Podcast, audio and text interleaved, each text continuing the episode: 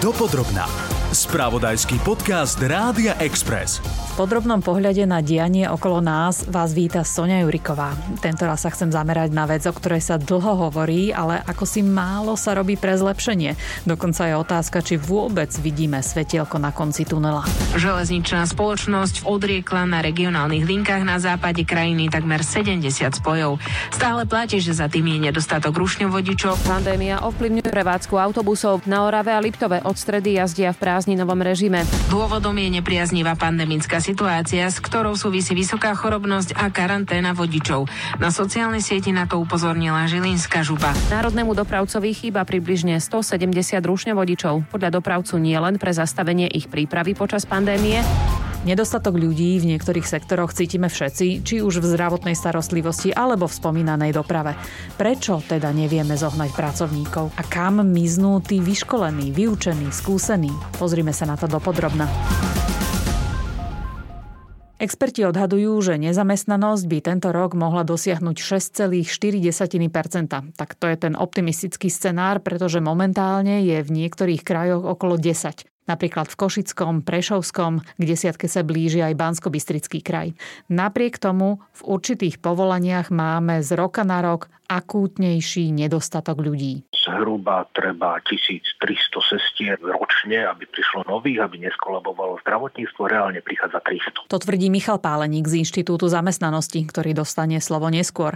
Ale najprv som sa chcela pozrieť na stav v sektore, v ktorom takisto vypadáva veľa pracovníkov a to nie len pod vplyvom omikronovej vlny. Chýbajú nám vodiči.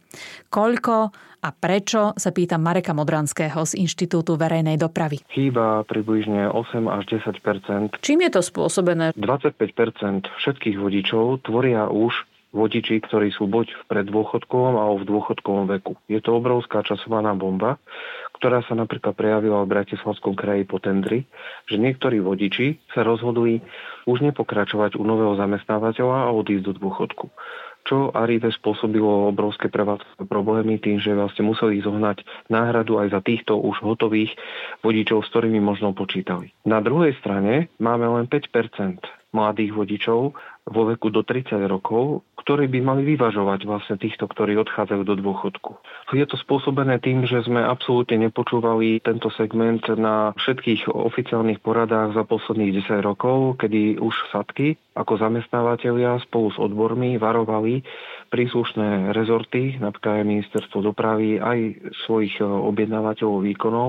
Prečo sa nám nedarí prilákať nových? Nedávno som čítala taký prieskum, že mladí ľudia nemajú záujem o prácu, e, kde je veľký podiel tej manuálnej činnosti, ale šoféry, to nie je práve tá kategória. Dnes e, tá práca vodiča je podstatne iná, ako bola napríklad pred 15 rokmi.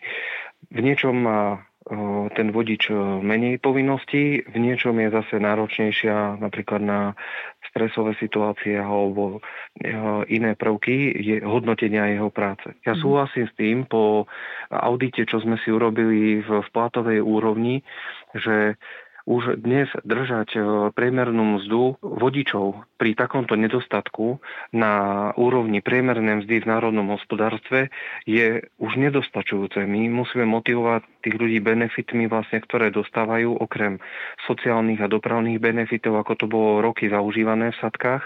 Ďalej nie sú jasné štandardy, aké bude mať pracovné podmienky, aké úkony bude musieť robiť a aké už nie. Nemáme nových absolventov vybavených vodickým oprávnením na nákladné vozidlo alebo na autobus, aby sme ich rýchlo mohli vyškoliť. Takedy túto službu vytvárala povinná vojenská služba a vytvorila širokú masu držiteľov týchto vodických oprávnení, ktorým to povolanie vodiča nebolo cudzie a práve, že boli aj vychovávaní na takéto smerovanie kariérne. Čiže mm. toto všetko dnes musia suplovať úrady práce v spolupráci s dopravnými podnikmi. Pán Modranský, a zmenil sa aj objem autobusovej dopravy? Najviac rezov hej, vo výkonoch bolo práve že robených, e, keď sa VUCčky učili skôr hospodariť s, s týmto objednávaním verejnej dopravy. To bolo v rokoch od 2005 do 2008 A dnes sa našťastie chovajú všetci objednávateľia tak, že rozmýšľajú práve že o náraste. V každej župe nájdeme rozpracovaný niektorý veľmi zaujímavý projekt, ktorý by bol osožný pre ľudí, ale dnes stojí na tom, že zatiaľ nemá na to vodičov. Autobus nie je problém kúpiť, napríklad v Prešovskom kraji bol pripravený zo strany Sadky Poprad veľmi zaujímavý projekt na dopravnú obsluhu celej potatranskej oblasti ďalšími 15 autobusmi, aby sa postupne z, nej, z nich vytvárala taká bezemisná zóna. Ale vznikol problém, že autobusy sa dajú kúpiť, ale 20 až 25 nových vodičov je problém zohnať. Ďakujem za rozhovor Marekovi Modranskému, predsedovi Inštitútu verejnej dopravy. Na 100 plynule jazdiacich autobusov potrebujeme zhruba 140 vodičov, čo teda zohľadňuje ich prípadnú práce, neschopnosť, dovolenku alebo zákonom stanovený počet ojazdených hodín. Modránsky momentálne registruje zhruba 10-percentný nedostatok vodičov. A situácia v železničnej doprave je ešte horšia. A navyše tam sa nám naozaj nepodarí nájsť rýchle riešenie. O tom o chvíľu povie bývalý riaditeľ železničnej sekcie na ministerstve dopravy Jiří Kubáček. Ale najprv dám slovo nášmu asi najslávnejšiemu vodičovi autobusu. Zavolala som Ondrejovi Sokolovi, ktorý okrem prevážania ľudí stihol napísať aj dve knižky o tom, ako vozil Nórov. Aj práve teraz je v Norsku. Ja, áno, v Hammerfeste. Čím sú dopravné služby v Norsku také zaujímavé, že sa vám páči či cestovať takú diaľku. A sú to naozaj také dobré peniaze? Tu, kde pracujem teraz, tak beriem asi tak 4 tisícky čistého a k tomu mám bezplatne ubytovanie a stravu. Myslím, že s tým nedokáže žiadny slovenský zamestnávateľ súťažiť. No dobré, ale ten plat vyzerá lákavo, ale povedzme si zasa tie mhm. odvody tiež nie sú najmenšie. Pokiaľ sa ten človek chce nasťahovať, tak musí si platiť prenájmy, to sú trošku väčšie peniaze už, a teda aj tie náklady na stravu sú niekde inde. Je to aj na norské pomery, že norskí vodiči dobre zarábajú? Viete čo, ani nie. Ja by som povedal, že Nori majú ako taký benchmark plat pracovníka v priemysle. A vodiči minimálne autobusári sú teda kúsok pod ním. Preto aj Nori majú ten istý problém, čo my, tiež práve, že nikto to nechce robiť. No. Stará garda vymiera, priemerný vek, myslím, že vo firmách je bežne okolo 50-55 rokov a mladí sa do toho nehrnú. Mhm. Pán Sokol, vy ste autorom, ak si dobre spomínam, dvoch knížiek, ako som vozil Norov, jednotka a dvojka. Áno. Mimochodom, pripravuje sa aj trojka? Už je napísaná, majú vydavateľ, mohol by to byť najbližšej dobe. V oboch tých knižkách spomínate, že ako cudzinec pracujúci v Norsku ste obklopení cudzincami. Či už sú z východnej Európy, Poliaci alebo z afrických štátov. To znamená, že aj bohatá krajina ako Norsko nevie dobre zaplatiť svojich ľudí. E, oni majú veľmi rozvinutý ropný a plynový priemysel. Viac menej ja teraz pracujem pri ako návoz zamestnancov na rafinériu plynu. Tam teda v tomto sektore sú tie platy také vysoké, že to viac menej vycucne väčšinu tu našej domácej pracovnej sily. Nori si dovážajú cudzincov niekedy už od 70. rokov. Sú na to tak nejak zvyknutí. Čiže ak by sme si povedali, že na Slovensku je zlá situácia a poďme sa poobzerať, ako prilákať tú pracovnú sílu, ako prilákať mladých ľudí, tak napríklad ani bohatá krajina ako Norsko na to nie, veľmi nenašla riešenie. Našla cudzincov. to je proste nevyhnutelné. Tá práca nie je atraktívna. Plat je jedna vec, potom sú tam proste objektívne príčiny. Napríklad, Napríklad tá antisociálna pracovná doba, povedzme, že začínate 3.30 smenu ráno, poobedné šichty posledné končia okolo jednej v noci. No a potom sú tu také veci, napríklad v mestskej doprave sú delené smeny. To je, že človek pracuje ráno, povedzme od 4.30 do 8.30, že odjazdí si rannú špičku, potom má 5 hodín prestávku, nezaplatenú, proste môže ísť domov alebo môže robiť, čo chce a potom jazdí povedzme od 14. do 19. pobednú špičku. Delenke sa vyhnúť nedá pri plánovaní smie skrátka. Tá potreba vodičov v špičke je proste oveľa vyššia než v sedle. Ako dá sa okolo toho trošičku čarovať, ale proste tie delené speny byť musia. Hovoríte, že mladí ľudia o to nemajú záujem. A napriek tomu ste pri tom vydržali. Zase ja som exot v tomto smere. Čiže čo je v tom Norsku lepšie, okrem výplaty? Väčšinou aj správanie cestujúcich je tiež niekedy komfortnejšie než doma sú zdvorilejší. Proste vie pozdraviť, vie poďakovať, vie sa slušne opýtať niečo, proste nepríde a nezačne štekať po človeku a Mám pocit, že u nás je tých exotov oveľa viacej. Je ťažké si nájsť prácu v Norsku? Pre mňa nie. ešte za mojich čas v 2007 oni brali vodičov aj bez znalosti jazyka, bez že zaplatili jazykové kurzy. To už sa teraz nerobí. A je to zvyčajné, že zamestnávateľ ponúka aj ubytovanie, aj stravu? To je väčšinou buď tu na, na tej rafinérii v Hammerfeste, to je mesto, ktoré má 7-8 tisíc ľudí, čiže vezme, ak sa tých vodičov chce dostať v takom objeme, aký potrebuje, tak im musí ponúknuť niečo navyše. Vo veľkých mestách už hrajú cudzinci presilovku proti domácim, v takom osle celkom určite sú nad, nadpolovičnej väčšine. Je nás veľa proste. Dopodrobná. Ukazuje sa, že doprava nie je jediný sektor, o ktorý mladí ľudia nejavia veľký záujem. Aj o tom si povieme o chvíľu s Michalom Páleníkom z Inštitútu zamestnanosti. No ale teraz dostane priestor expert na železničnú dopravu. Martin Čavajda sa zaujímal, aká je presne situácia a v čom je teda problém. Oslovil som Jiřího Kubáčka, bývalého riaditeľa železničnej sekcie na ministerstve dopravy. Trend nových rušňovodičov podľa dostupných dát klesá už niekoľko rokov a železničnú spoločnosť Slovensko dnes do veľkej miery držia silné ročníky rušňovodičov, ktoré však pôjdu čoskoro do penzie. Pán Kubáček, prečo mladí ľudia stratili záujem o toto povolanie? Ja to dávam do súvislosti aj s tým, že ako zásadne klesa záujem mladej generácie vlastne o remesla vôbec. Vidíme, že nemáme múrárov, stolárov, zámočníkov vlastne a tak ďalej a medzi nimi nemáme ani rušňovodičov a šoférov do autobusov. Pravdepodobne stojíme na Prahu vlastne akejsi revolúcie v odmenovaní týchto kategórií, pretože inak sa nám to zrúti na hlavu. Prečo s tým doteraz ministerstvo a celkovo vlády vlády nič nerobili? U železnice to bolo vlastne akože otázka veľmi ťažkého kývadla. Boli doby, kedy sa železnice skôr zbavovali. Ľudí vlastne pod tlakom šetri, šetri, šetri, tak sa len vyhadzovalo, vyhadzovalo, vyhadzovalo. A dokonca to bolo tak okolo roku 2000 sa aj celkom zlikvidovalo železničné odborné školstvo pod dojmom, že aj tam sa dá ušetriť. A teraz to kývadlo vlastne akože teda došlo do svojej krajnej polohy a teraz sa valí nazad. Keďže u železnice je podstatne ťažšie ako autobusovej dopravy, tak to ešte hodnú chvíľu potrvá, kým dosiahne svoju amplitúdu. Koľko približne trvá výška vyškoliť takého rušňovodiča, aby si mohol jednoducho sadnúť e, do toho stroja a zodpovedne odviesť e, cestujúcich? To trvá tak plus minus rok, ale to ešte zďaleka není hotový rušňovodič, to ešte sa to musí naučiť. To ovládanie toho stroja vlastne. Myslíte, že jedným z tých hlavných kritérií, prečo jednoducho tí mladí ľudia strácajú toto povolanie záujem, sú tie platové podmienky, alebo sú to tie podmienky priamo pri výkone práce? Je dosť ľudí, ktorých by to celkom bavilo robiť, len narážajú na ten problém, že plat. Keď e, sa nad tým zamyslíme podrobnejšie, tak zistíme, že v médiách sa celkom spomínalo, že české dráhy s tými rušňovodičmi zďaleka nemajú taký problém. No odpoveď je v tom, že oni majú tie priemerné platy o plus minus o 500 vyššie ako na Slovensku. Uh-huh.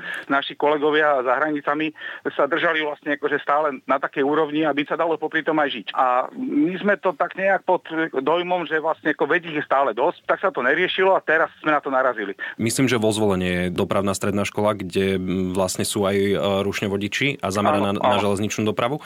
A keď už sa aj stane, že takýto študent vyštuduje, stáva sa, že nám odchádza do zahraničia, alebo prečo tí e, študenti jednoducho nenastupujú priamo u nás na Slovensku? Pretože hlas po rušňovodičoch je vlastne v celej Európe. Nedostatku rušňovodičov sa už venoval aj minister dopravy Doležal. Oznámil, že tento rok budú rušňovodiči aj s nadčasmi zarábať 1750 eur v hrubom. Zároveň avizoval náborový príspevok 1200 eur pre nováčikov. Je podľa vás toto krok správnym smerom? Viem, že spoločnosť Slovensko teda menovite vlastne vytvorila, alebo snaží sa zúfalo vytvoriť nejaké školské stredisko vo Vrútkach ale už sa naráža na problém, že kto to bude učiť vlastne, pretože ľudí, ktorí dneska vedia jazdiť s rušťom a vedeli by sa k tomu vyjadrovať je dosť, ale ľudí, ktorí sú schopní to aj vysvetľovať a učiť to a školiť to vlastne tých je strašne málo. Sme zašli tak ďaleko v tom ignorovaní toho problému, že dneska už sa javia tu známky prerušenia kontinuity. A je možnosť napríklad tak, ako to vyriešila Bratislavská župa s náborom nejakých zahraničných rušňovodičov?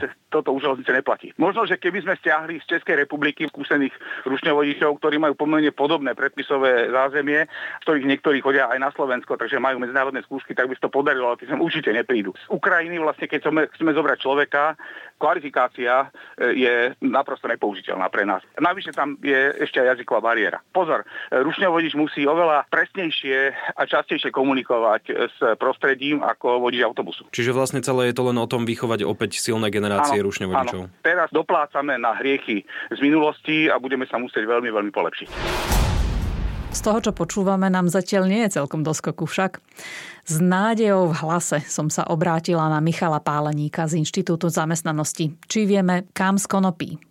No a nepotešil ma, pretože začal výpočtom toho, kde nám ešte viacej chýbajú ľudia. Určite zdravotníctvo, sestričky, lekári, určite dlhodobá starostlivosť. Pán Paleník, ako sme sa do tejto situácie dostali? Lebo samozrejme rozumiem, že časť problému je spôsobená pandémiou, ale podľa toho, čo počúvam, tak pandémia len odhalila rýchlejšie vypuklý problém, o ktorom kompetentní vedeli už niekoľko rokov niekoľko desaťročí.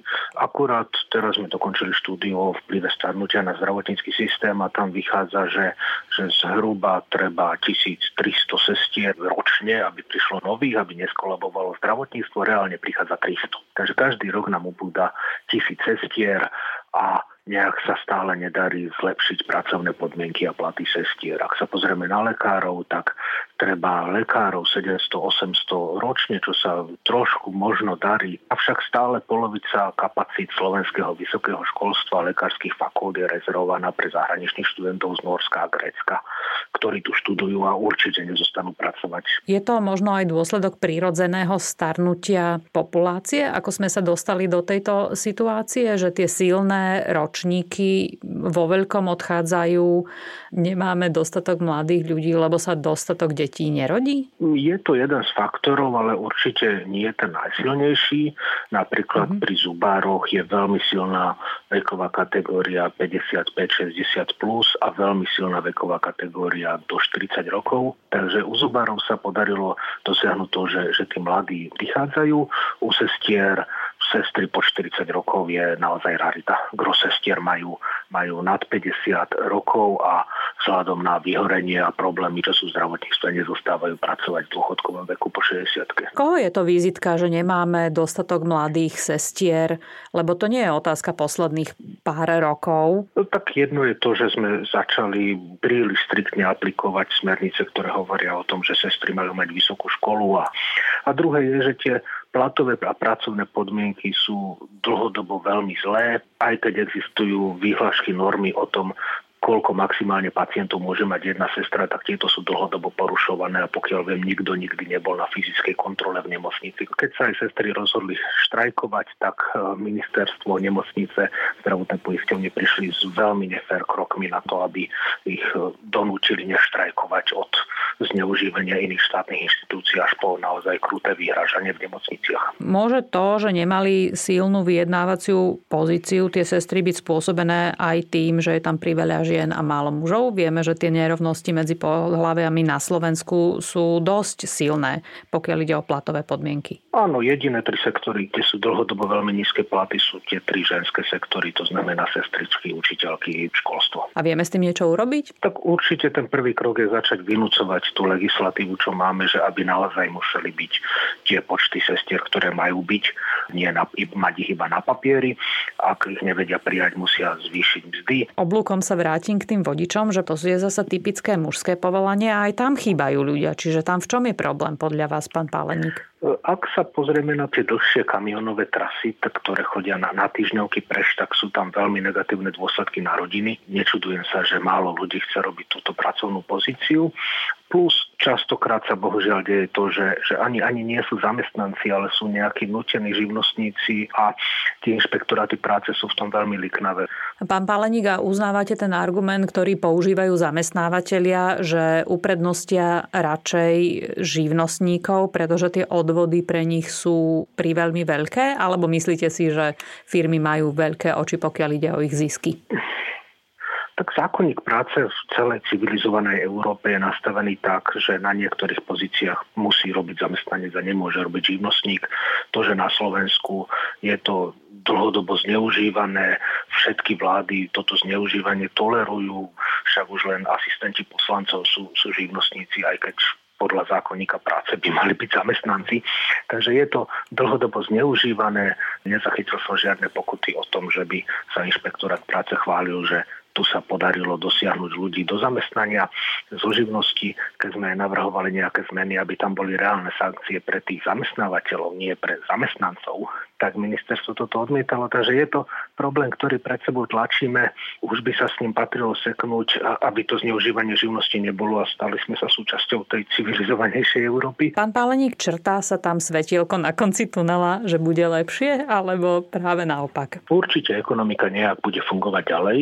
Otázka je, ako dlho tie balvany budeme pred sebou tlačiť a čo sa stane, keď nás naozaj zavalia. A hrozí nám to? Vidno to pri sestrách napríklad keď majú možnosť ísť do dôchodku, už naozaj idú do dôchodku, nezostanú tie 2, 3, 5 rokov pracovať po dosiahnutí dôchodkového veku, čo lekári bežne robia, čo je dôsledok zlých pracovných podmienok počas ich aktívneho života. E, tým sestrám, ktoré tam zostanú, zostane ešte viac povinností za, za rovnakú mzdu, ešte viac stresu, tie tiež odídu čím skôr budú môcť. Dôsledok je zhoršovanie zdravotnej starostlivosti na Slovensku. Ale to je problém, ktorý my budeme mať ešte veľa rokov, aj keď s tým začneme niečo teraz robiť, už len preto, že vyškolenie, zaučenie, vyštudovanie jednej sestry netrvá pár mesiacov, ale je to naozaj na roky. Dokázali by sme si pomôcť napríklad s pracovnou silou zo zahraničia? Pred koronové odhady boli, že v Rakúsku, v Nemecku pracuje 40-50 tisíc našich opatrovateľiek, opatrovateľiek zo Slovenska, pre porovnanie automobilový priemysel je nejakých 60 tisíc. Takže ako podobná veľkosť ľudí, ako robí v automobilovom priemysle, tak podobná veľkosť robila opatrovateľky v Rakúsku, v Nemecku. Ak by sa tieto podarilo nalákať späť, čo určite rady urobia, lebo však majú tu bližšie rodinu a netreba dochádzať na týždňovky a tak ďalej, tak určite by to pomohlo zdravotníctvu. Ale tu je otázka platov, tu je otázka dobrých pracovných podmienok, toho, aby sa naozaj v tých nemocniciach dodržiavali zákony a aby aj existoval kariérny postup sestry, čo momentálne tiež neexistuje. Ak by ste mali teraz deti v takom veku, ktoré rozmýšľajú o svojom budúcom kariérnom raste alebo smerovaní, čo by ste im povedali? Myslím, že nie je až tak podstatné, čo robí teraz, ale aby bol človek pripravený, že za 10 rokov znova sa bude musieť niečo nové naučiť a, uh-huh. a možno výrazne zmeniť svoju pracovnú kariéru. Už len taký stabilný sektor ako stavebníctvo, tak Sadrokartón 15 rokov dozadu neexistoval. Inovácia sú tam zmeny a keď už tam človek robí, tak musí byť pripravený na to, že celoživotné vzdelávanie je istota a musí sa tomu venovať. Netráviť teraz 20 rokov v školstve, ale skôr menší počet rokov a pripraviť sa na to, že, že o 10, o 15 rokov zase znova ísť na pár rokov do školy. Tak som sa ho trochu dočkala, toho pozitívneho posolstva na záver. Mimochodom viete, čo bola najčastejšia veta, ktorú oslovení odborníci hovorili? Hovorí sa o tom roky, teraz nás to dobehlo. Takže hľadať nejaký rýchlo plas na akútny nedostatok pracovníkov v určitých dôležitých sektoroch zjavne nebude ľahké. No a my ostatní sa poučme a príjmime predstavu, že do školy sa nechodí len za mladí.